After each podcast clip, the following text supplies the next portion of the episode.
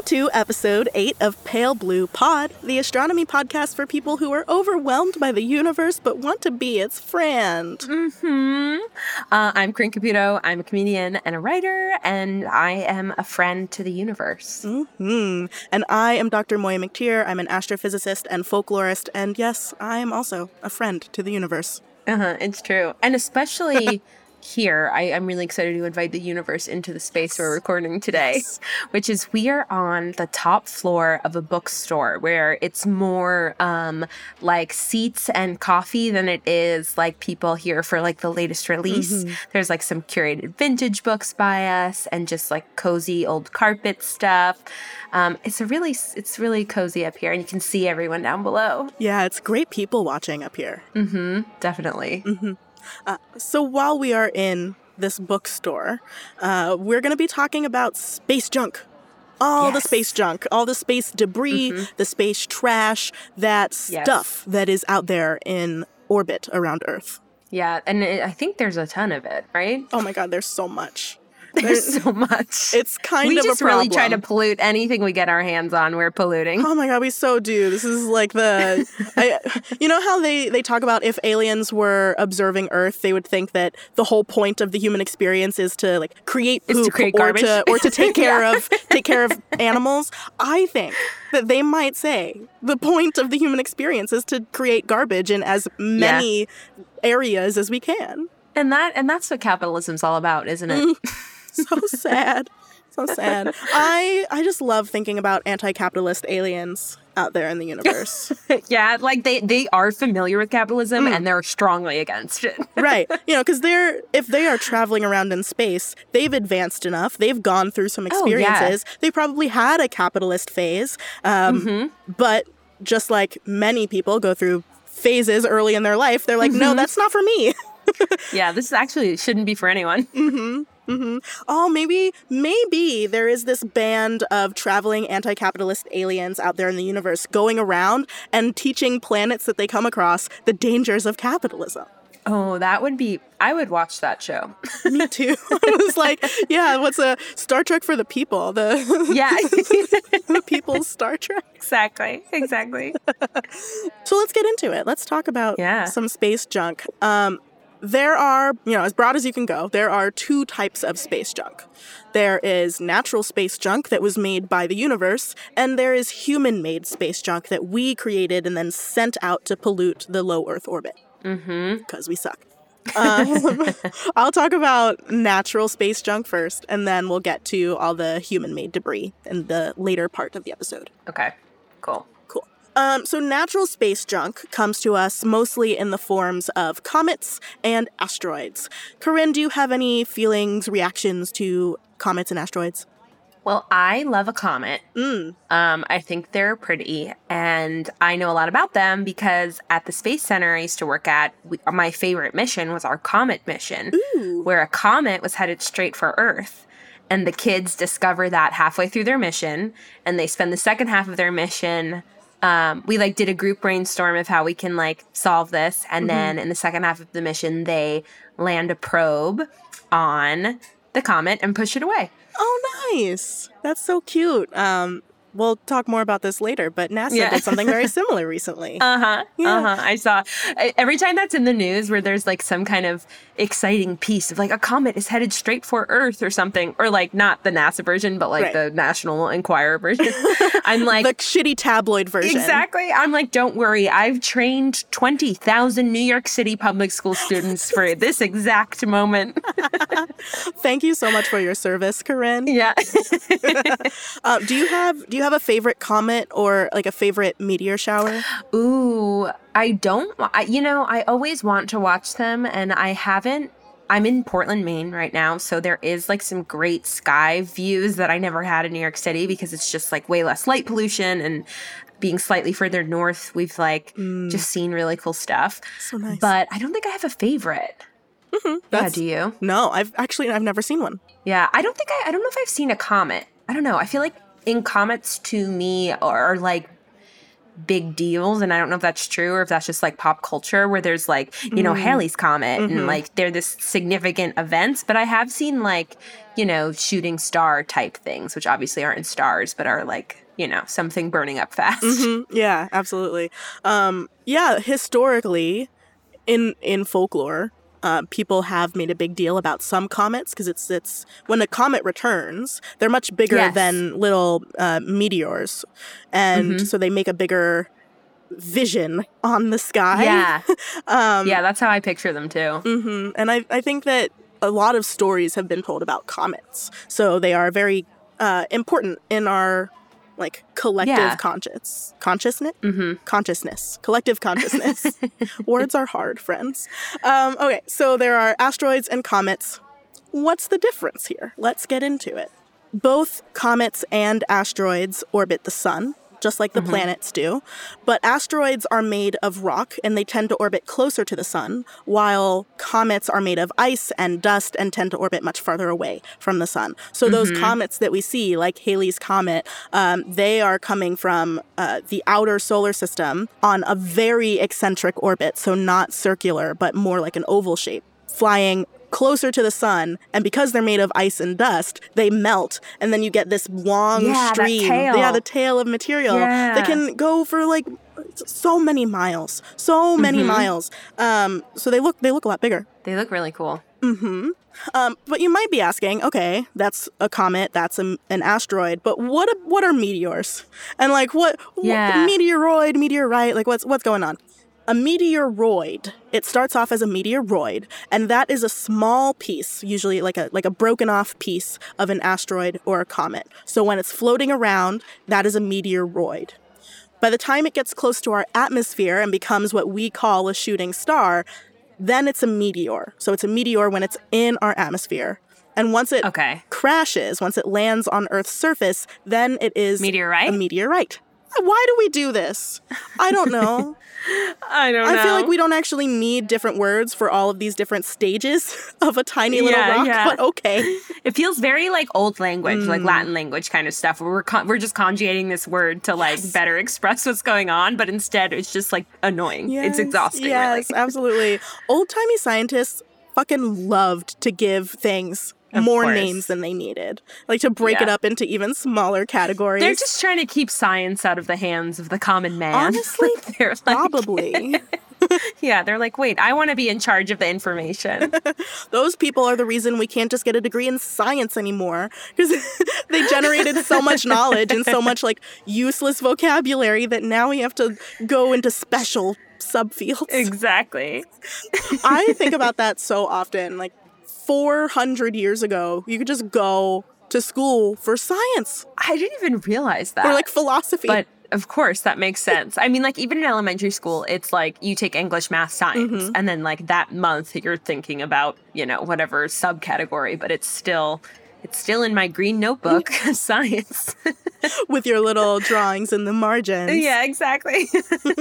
Just like drawing little hearts over and over. Oh, that's cute. I do find that that helps me listen. Like it's so much easier to listen in a lecture if I'm like occupied in some small way. that's valid. That's th- there's like actual science that backs Yeah. that up. Yeah. Not that your lived experience wasn't enough, but no, no, but to- but it helps to have the science behind you because otherwise teachers are like, "Will you stop that and listen?" And you're like, "Uh, I kind of am." I drew a lot of weird crosses in my notebooks as a child. Not like a crucifix, you know, like not a Christian cross, Right, but right. like weird crosses. like You were conjuring something mm-hmm. I wouldn't be surprised if there are some demons roaming around Greene County, Pennsylvania, because I accidentally conjured them of with my notes. Oops. on a heat map of like paranormal experiences. It's like bright red. my doodles actually turned my hometown into a hellmouth, and now Buffy the Yeah. Vampire Slayer lives there. and I decided to leave, but That's why I'm gone. got yeah, it. it. had nothing to do with the racism or the lack of running water. It was No, all no, about not wanting to live around that. demons. so, back to science. Um, where can you find these asteroids and these comets? Um, most asteroids live in the asteroid belt. It's a very appropriately named part of our solar system between Mars and Jupiter. Um, yeah, I'll just I'll just tell you. Then I was gonna like ask you to guess how big it is, but like that's that's cruel. How big the belt is? Yeah, Like how wide? Yeah, Oh my god, I want to say way bigger than I think. it's it is. It's huge. I will tell you that it is more than a hundred million miles wide and twenty million miles thick. And it goes all the way around the sun. So if you do that math to calculate a volume, uh, it is four quintillion cubic miles, which is 10 followed by 18 zeros. That is so big. Wait, I had no idea. It's really fucking big. How have we ever sent something past Mars? Great question, Corinne. You're getting lots of little claps. yeah. Um, so even though this spans a very large volume, there's a lot of space in between individual asteroids. Okay. The the average space between them is about hundred thousand miles. We have sent spacecraft beyond Mars, beyond Jupiter. Um, we've sent spacecraft that have kind of left the solar system. They've gone beyond Pluto. Uh, both Voyager 1 and 2 passed through the asteroid belt and had no problems. They didn't even touch any tiny little rocks. In fact, uh, it's kind of counterintuitive, but because all of these asteroids are so spaced out, it's easier to miss an asteroid than it is to land. to hit On one. one. Yeah. hmm Sure. That makes sense. hmm I feel like in pictures, though, it's like, I- mean, it's hard to visualize how far apart things are in space anyway. Mm-hmm. But in, in these, like, kind of illustrations of the asteroid belt, they feel so dense. Yeah.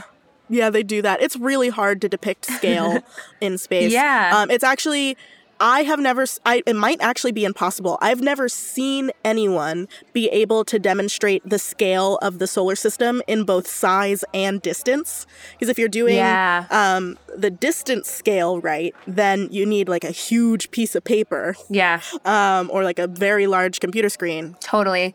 There is some simple website that's tried to do it where it just, like, it starts scanning you across the solar system.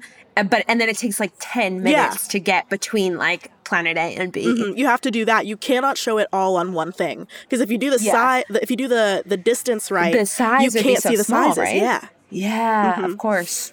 Mild. So the solar system's big, and the solar system is just one very small part of our galaxy, which is just one small galaxy in the vast wide universe. We're so small. I love it.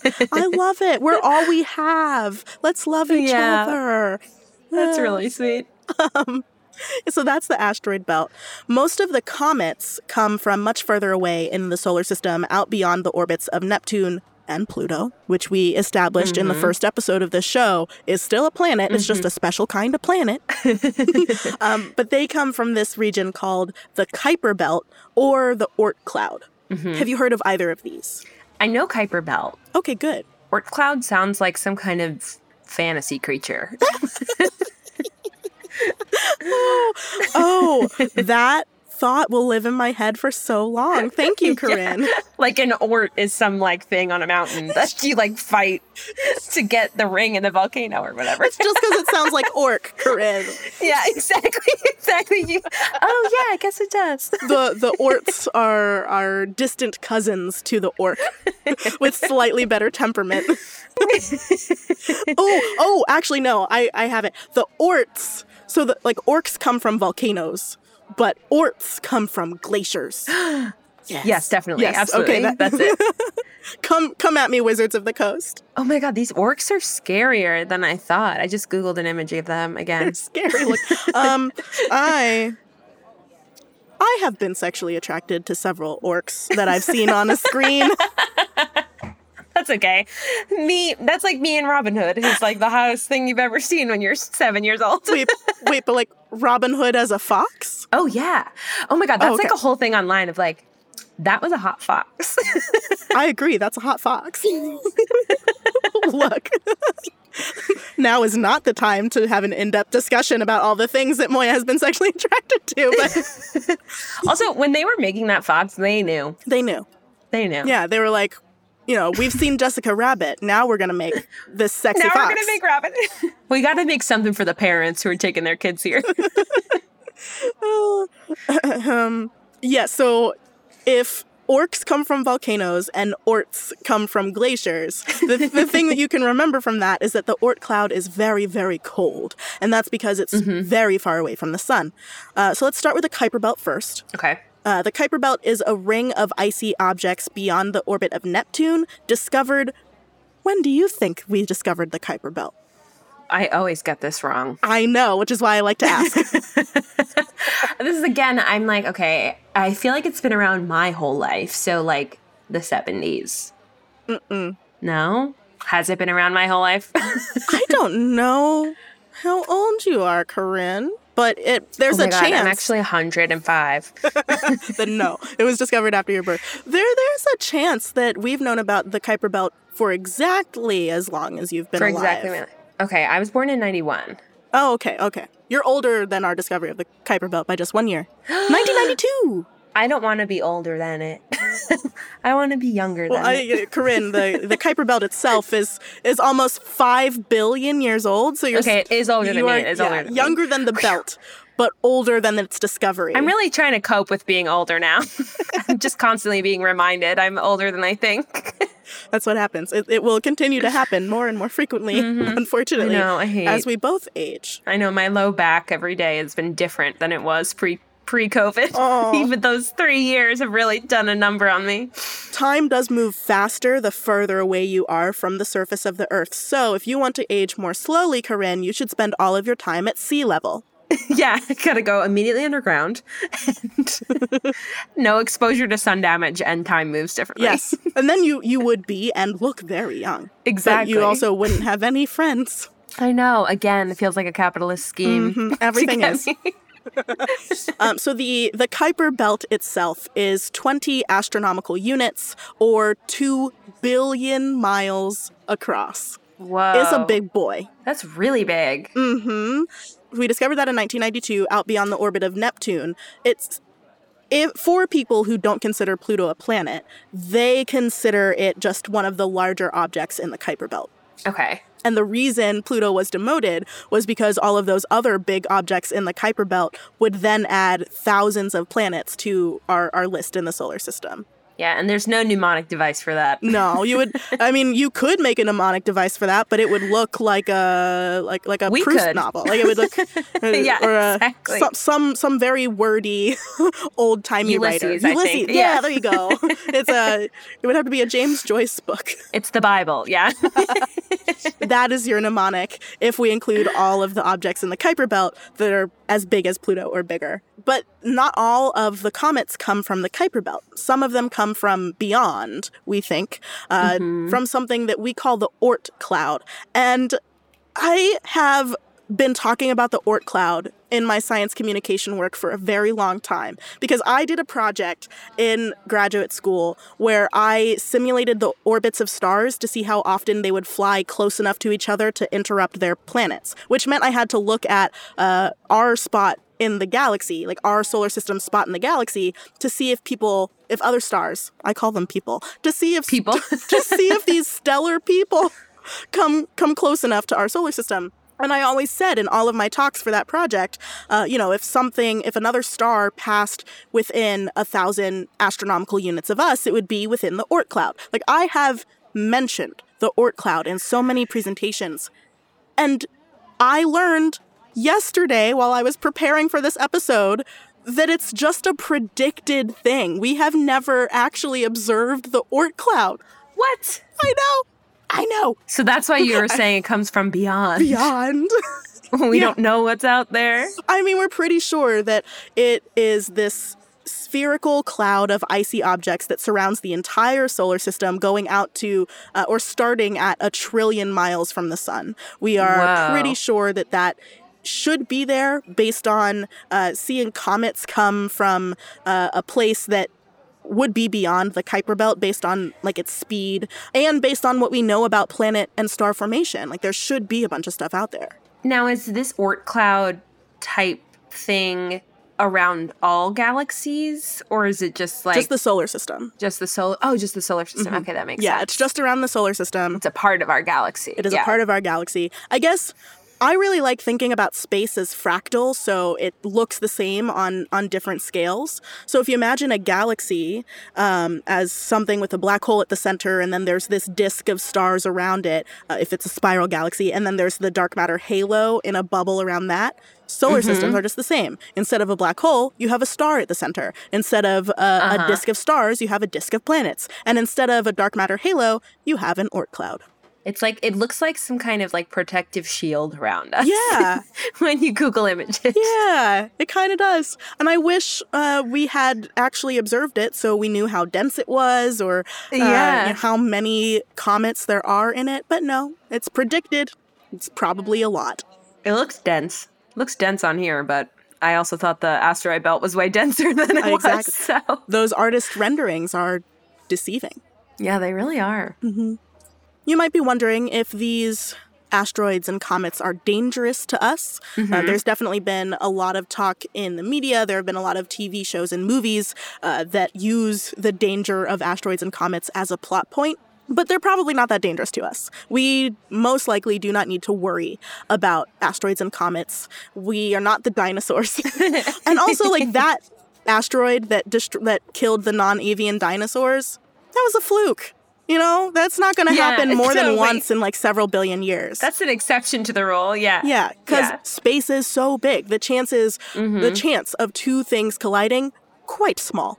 Um, so we Yeah. probably don't have to worry. But here is some more information so that you can make up your own mind about that. Mm-hmm. So, about 50,000 tons of meteor material and cosmic dust fall on the surface of the Earth every single year.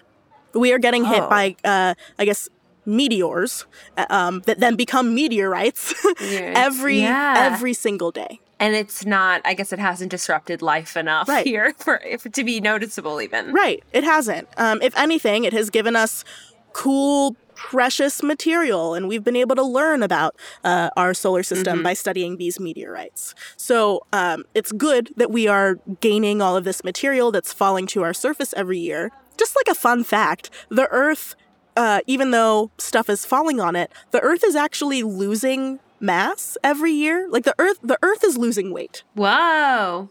Why?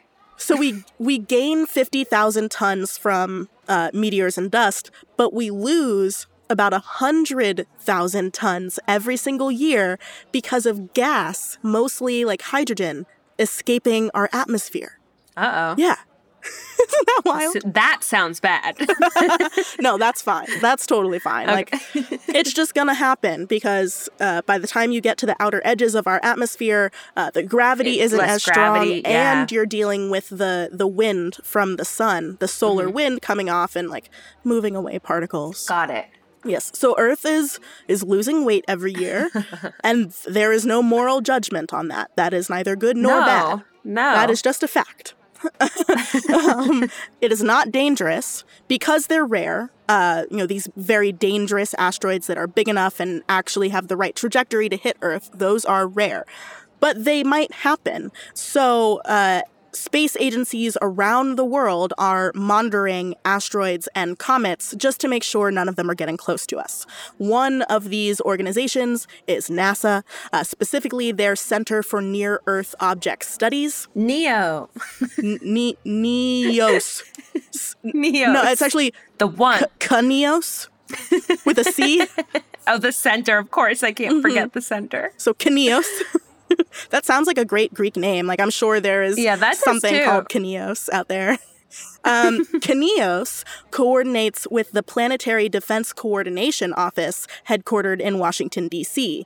Um, so, together, they work on monitoring all of the asteroids and comets and analyzing their orbits to figure out if they might intersect with Earth. Earlier this year, just a few months ago, NASA practiced their Double Asteroid Redirection Test, or DART, which is an acronym that hmm. actually works. So good for them. I like that one. Mm-hmm. Yeah. Mm-hmm. sometimes, sometimes the ball goes in the hoop.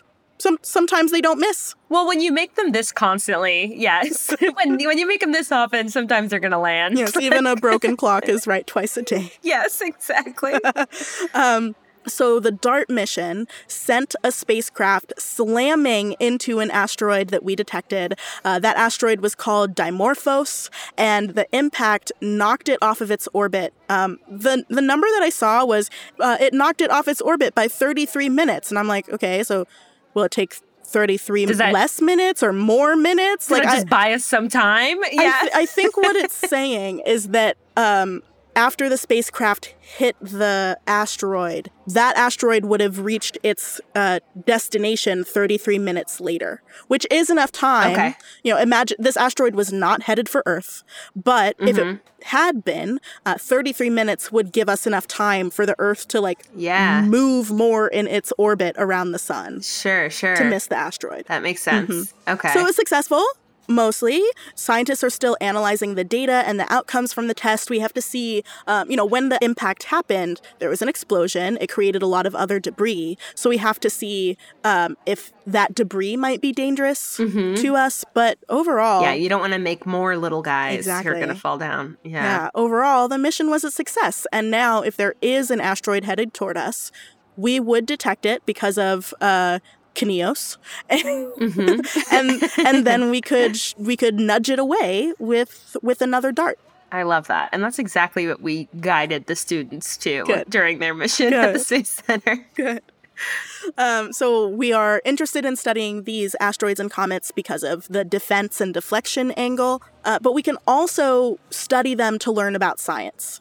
Um, we can study meteorites, the stuff that actually falls to the surface of Earth, to learn about the state of our solar system in its early stages. It's kind of like a time capsule that tells us what the solar system was like when the sun was still very young.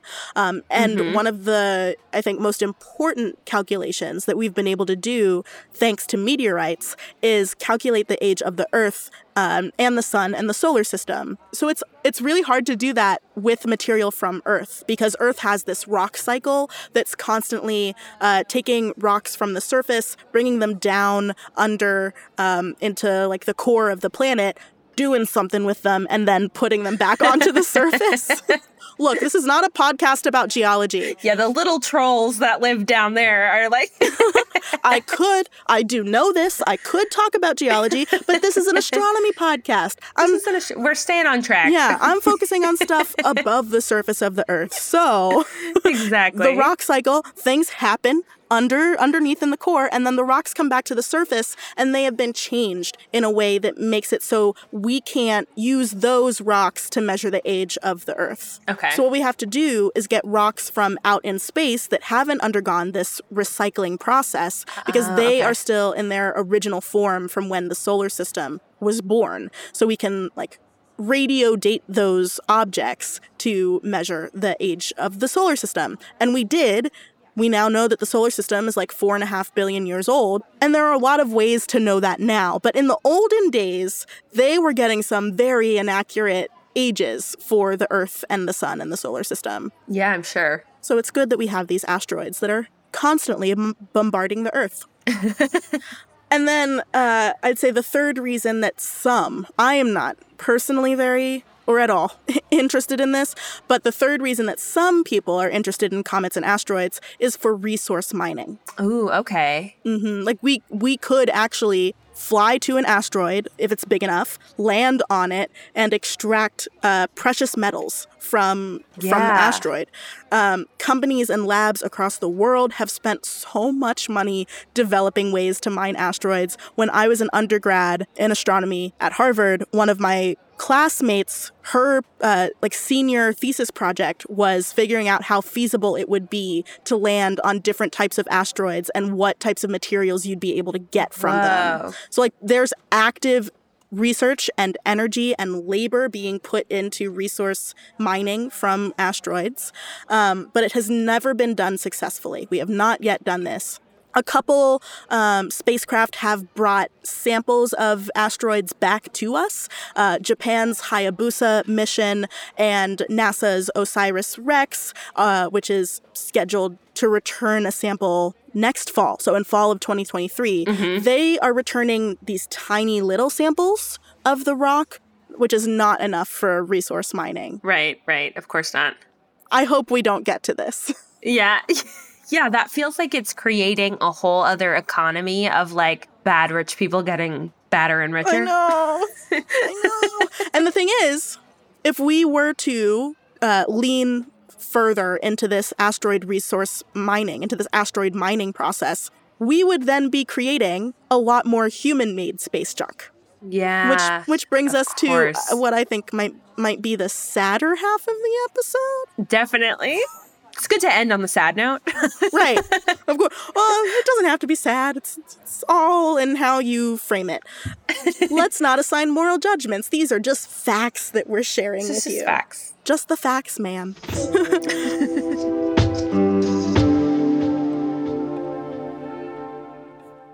Hi, it's Moiya, and I wanted to give a quick but very enthusiastic shout out to our amazing patrons who are keeping Pale Blue Pod going. First, I want to thank our pre main sequence stars Liv, Malachi Wade, Three's the Charm, and Tiana. I love you, cuz. And I want to extend a very warm, by human standards. Thank you to our latest Red Dwarf star, Mike Jones. I'm so proud of you for starting fusion in your core. And as always, thank you so much to our sun-like stars, Sharn Llewellyn and Finn. I'm so grateful for your solar like light that you are just shining on us every single day. You too can support us, hear your name on this pod, and make it to our patron star chart by supporting us on Patreon.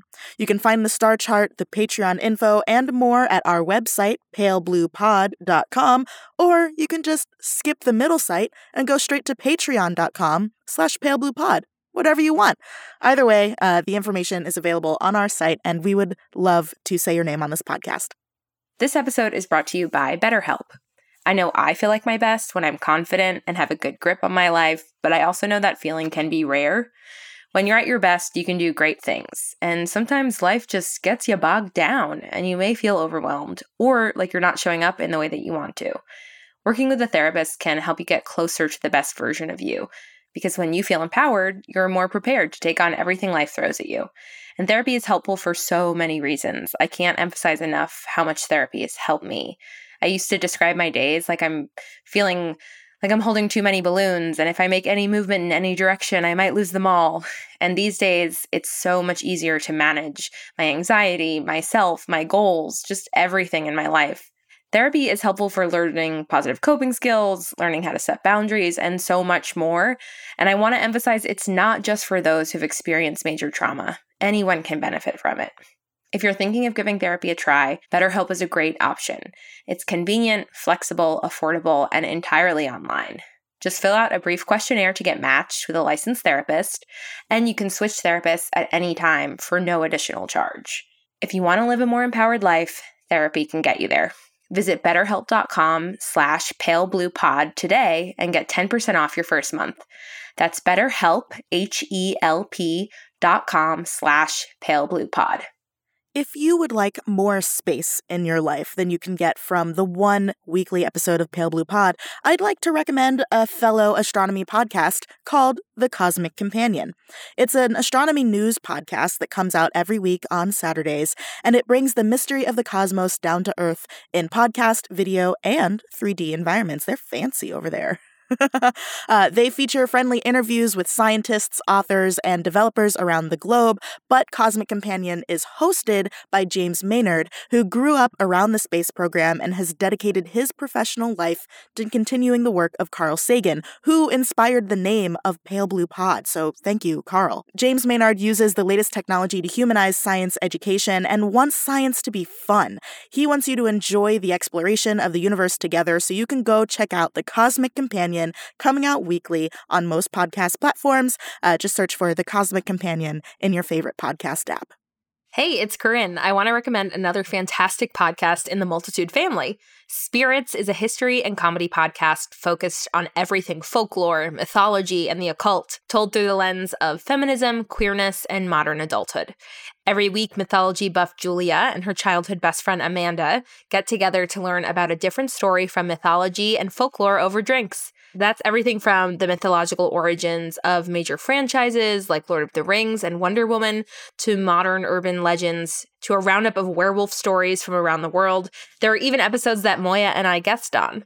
Start listening with any of the 300 plus episodes they've released over the last six years.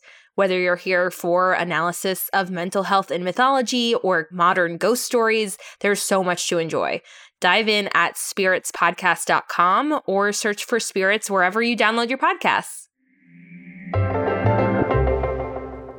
Okay, so uh, moving on to human made junk like satellites and rockets and spaceships mm-hmm. and stuff. Um, we have launched thousands of rockets into space, and those rockets are made of different component parts that break up as you enter different uh, levels or stages of your launch. So for every one rocket, there are several pieces of space junk that get produced. Oh my um, God. Lately, we are starting to uh, develop rockets that can be reused, so they'll re-enter the mm-hmm. atmosphere, mm-hmm. um, which is great. Um, but we're still generating a lot of a lot of junk. Uh, there's also a lot of old satellites up in space. We send them up. Yeah they stop working and it's not like we have a an easy retrieval. There's no retrieval. Yeah. yeah, yeah. Yeah, so they just stay there. Um, occasionally they do just fall back to earth in an uncontrolled reentry. Aye, and aye, that that is more dangerous to us than like space asteroids. Yeah, sure. That makes sense. Mm-hmm. So how much is there? You said before, Corinne, that there's a bunch. There's, there's so, much. so much. There's so much. There's so much. Rough estimates say that there are about 8,000 tons worth of human made space oh junk out God. there in orbit around Earth. Um, almost 30,000 pieces of space junk are larger than a softball. Whoa, that's so big. It's really big. And there are 30,000 of them and growing, like more all the time. And when you're talking about smaller pieces, there are millions of them. Yeah. That makes me think all of the like pictures of like a beautiful pristine earth from like the ISS or whatever mm-hmm. is like totally not true when there's like all these dangerous things right there. Right there. Well, I mean the ISS is pretty close to us. Yes, that's true. Um and a lot of these junk pieces are quite small, small enough that they wouldn't show up in those pictures, but they are all moving so fast. So um, yeah. these these pieces range in size from like individual flecks of paint all the way up to full satellites that have not broken down. Oh my god! Or come out of the atmosphere, and they're all moving so fast. Um, in order to stay in orbit around the Earth, you have to be moving at a certain speed, or else you'll sub- succumb to the pull of gravity. Mm-hmm. So to stay in orbit, you have to be moving at at least seventeen thousand miles per hour. So all of these tiny little f- space junk pieces, including the little flecks of paint, are moving at like 17,500 miles an hour. And at that speed, even something as small and light as a fleck of paint can cause damage. Um, yeah. NASA has actually had to repair several windows because of what they've realized were paint spots flying through space and hitting their window and oh creating oh these these little cracks. Wait, hitting the window of the ISS? Yeah. I was like, NASA's just replacing their office windows every few months because of paint. No, no, like up in yeah. space, we have to replace space windows because of space paint. Yeah, that can't be an easy thing to do. No. You can't just like open the window. no, I'm sure there's a whole complicated process yeah. involved. Um, but it can it can get more dangerous than that. Um, imagine you are an astronaut out side of the ISS because mm-hmm. you're doing a repair. Maybe you're fixing one of those windows. You're wearing a spacesuit. Yeah. Um, the fleck of paint probably isn't enough to to damage your suit, but something the size of like a small pebble absolutely would fuck you up. Yeah. Oh my um, god. And and beyond that, it can be a danger to important parts of a spacecraft. Um, I remember hearing a story about this from a few years ago, so I, I, went to look it up, and then I found out that it happened again very recently. Um, so back in December, this it, right now, it's December. Yeah, and this month. the Russian Soyuz capsule on the International Space Station started leaking coolant out into space, likely after being hit by a small little meteoroid in its radiator. Like, no. We have created enough space junk that we are now endangering our precious uh, space missions. So that sucks. Oh my god, this this reminds me of my astronaut training show where we met, where there was like this short-lived game where there was a hole breach, mm. and then I gave the scientists like these bags full of random junk, and you had to patch this hole in a piece of oak tag with like the random shit I gave you. That's incredible. I don't think I ever played that game. Yeah, it was. It didn't last long. It was more fun for me to watch than it was for the audience to watch. Mm. so we did cut it eventually. Okay. I remember the game where you made me put on a giant helmet and then and also a big a big like bubble, bubble suit, suit. and you made me run around this space which is in a basement in New York City so not much And the tables are pretty close so together. You made me run around and pick up space rocks. You were, yeah, you had to go get some samples for the team. All of those samples, by the way, were like things I made of model magic like the day before. Good. And they were always like half dry by the time of the show. Why is this sticky? yeah, exactly. It's because space is sticky. That's not Yeah, true. true. Don't remember that. Well, yeah, don't remember that, but you can think of all those rocks as a fluid. You can. Ac- Actually, you really can. Like the the asteroid belt and the Kuiper together. belt as they move together, yeah, like they're moving as as kind of a fluid. Look at you, Corinne. Hell yeah. Shouting out to last episode. I'm really getting smart. yeah, I heard last week's episode. Yeah, you did. That's a callback. So, we have put out so much junk into space that people have started to come up with uh, theorems and syndromes and effects about the consequences of our space junk. Uh, so, in 1978, a NASA scientist named George Kessler uh, came up with this theory that ended up being called the Kessler effect. And his theory uh, was that there's going to be a point in our production of space debris where it would spiral out of control um, because any random collision of two big enough objects would then create a bunch of other small objects that Yeah. could lead to more future going, collisions. Yeah. Um, In his initial paper about this, he was like, "We're gonna reach this point where it's untenable in 2000. Like, we have to figure something out." Um, that was revised a couple times, and it's like it's kind of um, subjective, like when we actually reach this this Kessler point. But things are already bad right now, so Yeah, they feel it. they feel it. Yeah. So we are now trying to figure out ways to mitigate and fix this space debris problem. So there are a few uh, different ways that agencies around the world are trying to fix the space junk problem. Most of these methods uh, involve nudging the space junk just enough so that it falls back to Earth and burns up as it enters our atmosphere. So we're just creating like a giant burn pile. Okay, that makes sense to me. Yeah. Yeah. Yeah. I don't know. I think I like that idea. I agree. It's a get rid of it. It's a good idea. Let's just burn it up. Um, occasionally, these space objects fall back to Earth themselves, and they, if they're small enough, burn up in the atmosphere. But there are a few different, like, specific ways that some places are doing this. So, Japan has this one project where they want to use a very long, I think it's um, six football fields long, uh, a big electrified rope. So I guess the point is that as this this rope, as this tether is moving around in orbit, the uh, electric field of this rope will interact with the metals in these space objects and push them towards the atmosphere somehow. Huh. It's Okay. Yeah, it's unclear to me how how this would work. it feels like Wonder Woman's lasso. Yeah. Yes. they somehow got that up there. they were like, great. Anything you could hit, that would be great. They're gonna lasso of truth us all the way to Yeah, having exactly. no no Kessler issue. yeah. Uh, so that's one of Japan's methods.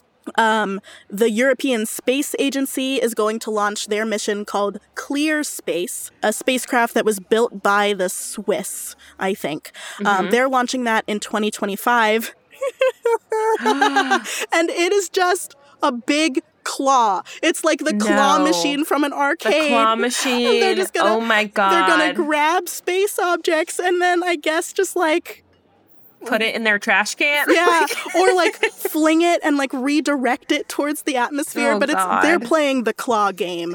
They're playing the claw game. space. Maybe that is the fix, like a super simple thing. I, I don't know why. I just like to think that like the smartest of the smart people think of these like super creative solutions, and it's like, what about a claw? What about a claw? Well, one other potential solution was a big net that Oh, they would that. just shoot out.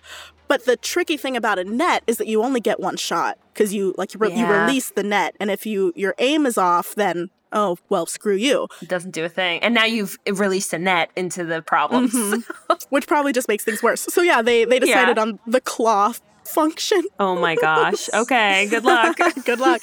and then um, Australia has this plan to use powerful lasers don't to like nudge space debris. It's That like one seems scary to me. They're pointing lasers at this space object, I guess hoping that it heats up a little or or that they can yeah. push it around with the laser so that it falls back to the atmosphere. Um, so those are ways that people are trying to remove the space junk that is already there, but we also have to try and figure out how to stop putting so much junk up into space. So there is a whole field of law devoted to space. It is appropriately called space law.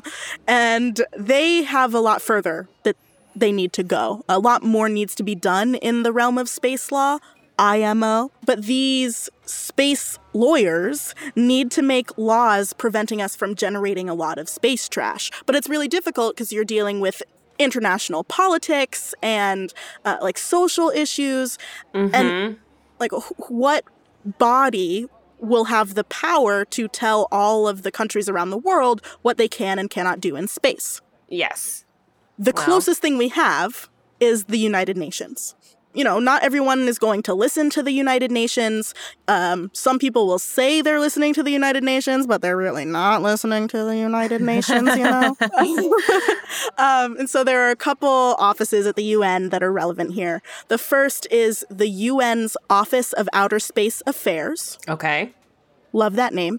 Uh, they have put forth guidelines and best practices, but like, who who says people are going to follow those? Yeah. Um, and then the other office is, I guess it's not an office, um, but it's a committee on the peaceful uses of outer space.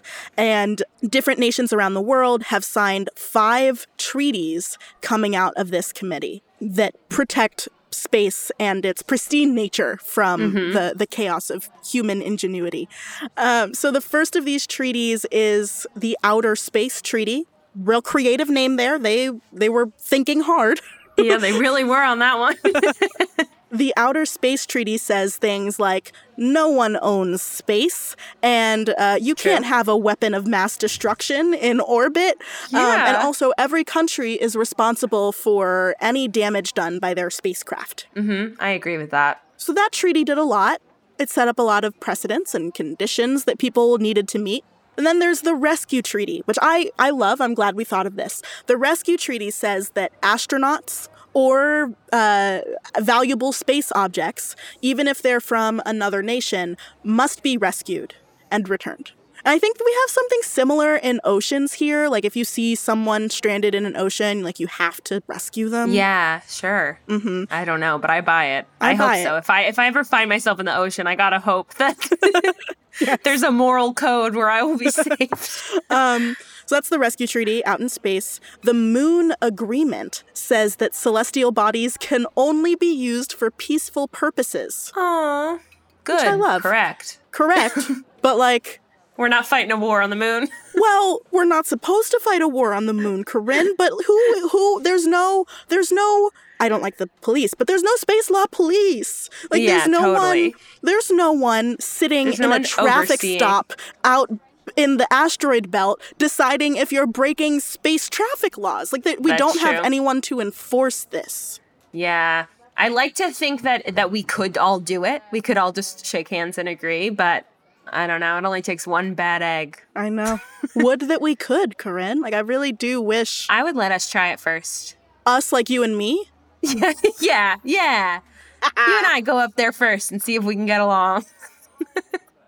Okay. Um next Pale Blue Pod, we're recording from the moon. The cozy spot of the moon. oh my god. Silent in the background. we are gonna have to record future episodes out in space. Like we're gonna get there. Oh, yeah, of course. We'll get there. But we'll we'll work up to it. Mm-hmm, mm-hmm. It's something to look forward to, listeners. um, and then there are there are two conventions that have been signed. Uh, one of them is the Liability Convention, which I think just restates a lot of stuff from the Outer Space Treaty. It says like, hey, if one of your space-related objects damages something, you have to pay for it. Um, Yeah, that makes or like sense. make it right. You break it, you buy it. You break it, you buy it. Exactly.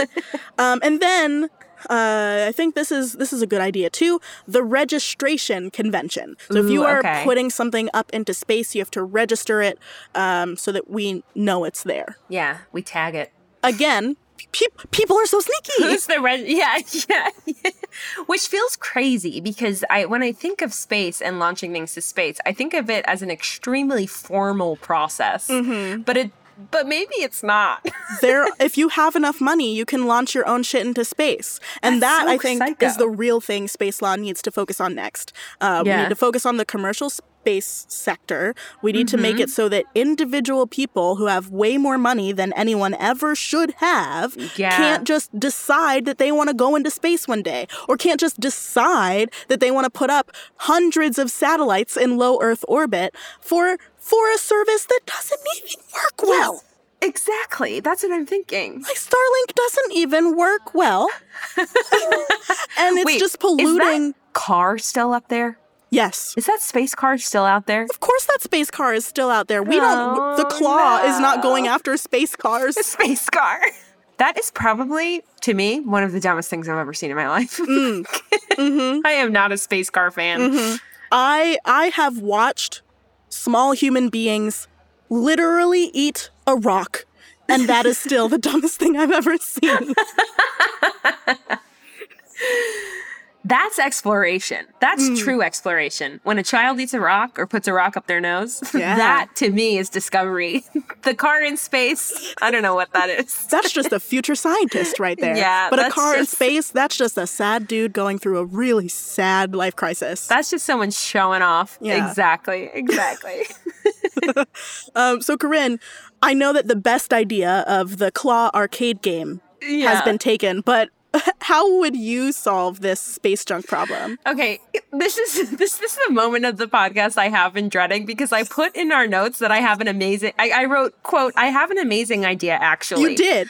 You did Guess write that. what? I cannot remember what my amazing idea was. So there was a point in time, probably late late in the night. I'm looking through our notes and I was like, I know exactly how I would solve this. and right now, I couldn't tell you. but Okay.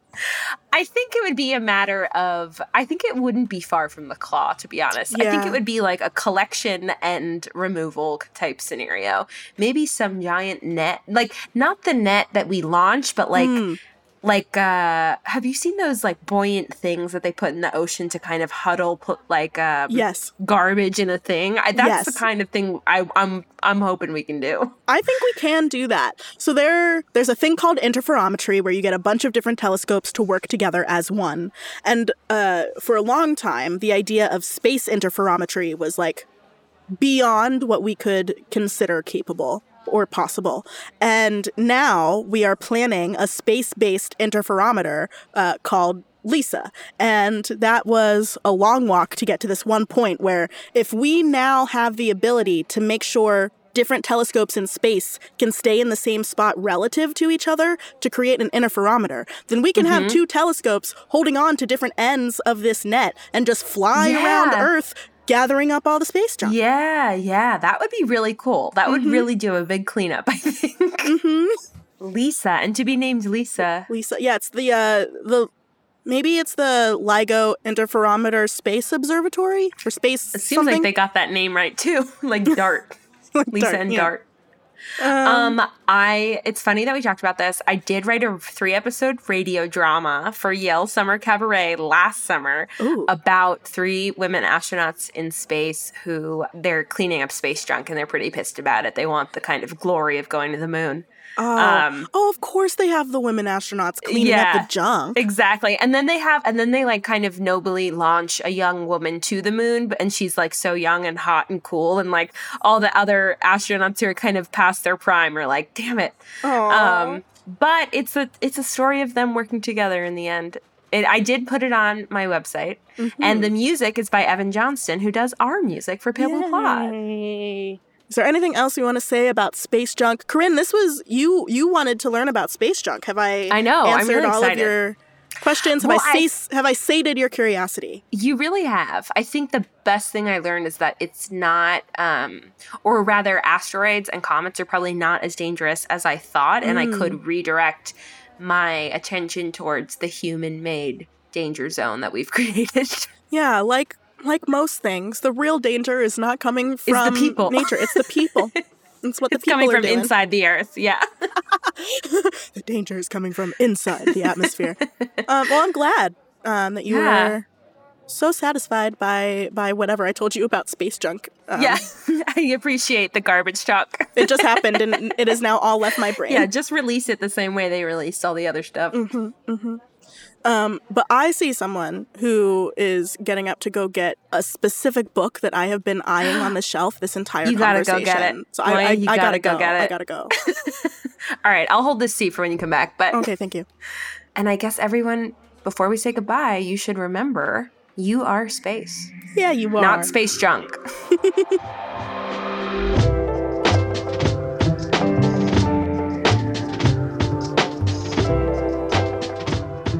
Pale Blue Pod was created by Moiya McTier and Corinne Caputo with help from the Multitude Productions team.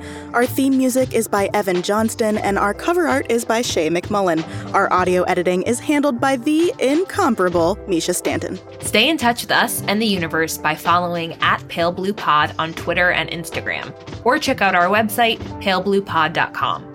We're a member of Multitude, an independent podcast collective and production studio. If you like Pale Blue Pod, you will love the other shows that live on our website at multitude.productions. If you want to support Pale Blue Pod financially, join our community over at patreon.com slash palebluepod. For just about $1 per episode, you get a shout out on one of our shows and access to director's commentary for each episode. The very best way, though, to help Pale Blue Pod grow is to share it with your friends. So send this episode, this link, to one person who you think will like it, and we will appreciate you for forever. Thanks for listening to Pale Blue Pod. You'll hear us again next week. Bye.